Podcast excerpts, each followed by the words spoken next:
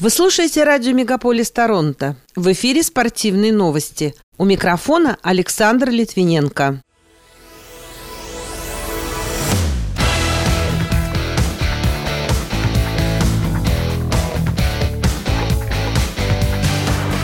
Никита Кучеров набрал свои 600 очков в рамках регулярного чемпионата Национальной хоккейной лиги. Торонто обыграл Филадельфию в четвертой встрече серии первого раунда плей-офф Национальной баскетбольной ассоциации. Боксер Артур Бетербиев хочет выступать за Канаду. Российские фигуристы готовятся к открытому чемпионату Армении. А диетологи напомнили о важности потребления жидкости активным людям в весенний период.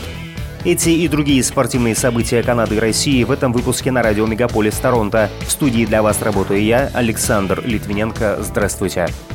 Нападающий клуба Tampa Bay Lightning Никита Кучеров в матче с Торонто Мэйпл Ливс набрал свои 600 очков в рамках регулярных чемпионатов Национальной хоккейной лиги. Встреча закончилась поражением канадского клуба со счетом 1-8. Позднее Тампа победила Нэшвилл со счетом 6-2 в домашнем матче. В этом сезоне 28-летний форвард набрал 57 очков, из которых 21 заброшенная шайба и 36 передач в 43 играх.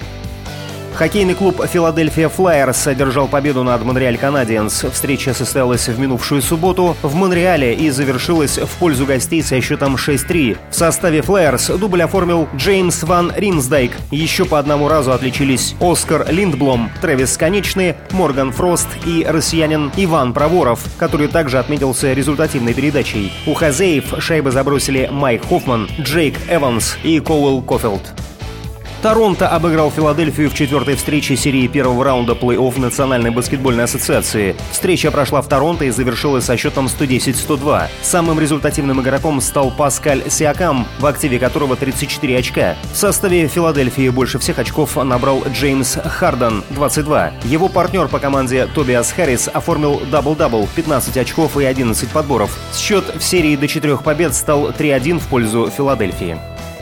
Российский боксер Артур Бетербиев в скором времени сможет защищать цвета канадского флага на международных соревнованиях. Напомню, спортсмен проживает в стране красного кленового листа уже 15 лет и имеет вид на жительство, а также боксерскую лицензию. На сегодняшний день Бетербиев является действующим чемпионом мира по версии Всемирного боксерского совета и Международной боксерской федерации. В своем последнем поединке он нокаутировал американца Маркуса Брауна на турнире в Монреале.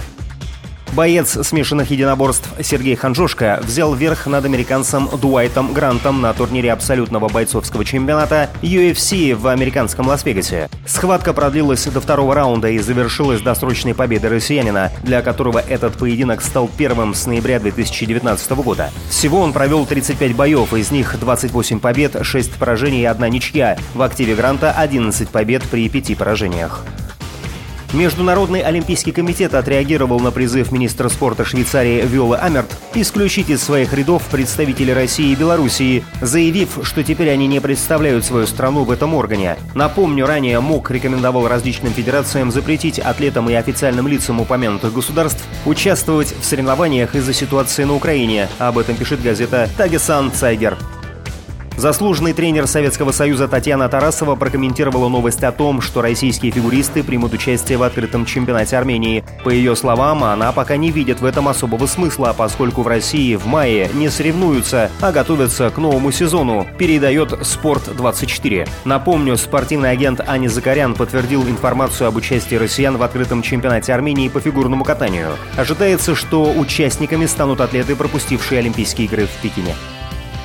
Чемпион мира по биатлону 2017 года в эстафете Алексей Волков признан виновным в нарушении антидопинговых правил за употребление фенотирола в марте 2013 года, передают агентство ТАСС. Сам спортсмен заявил об использовании беротека, содержащего фенотирол, но не имел разрешения на терапевтическое использование фенотирола. При этом ранее московская лаборатория сообщила, что образцы дали отрицательный результат на запрещенные препараты. Однако процедура подтверждения не проводилась. Результаты Волкова на чемпионате России 2013 года, где он завоевал три серебряные медали, аннулированы. Ему предстоит отбыть дисквалификацию сроком в два года.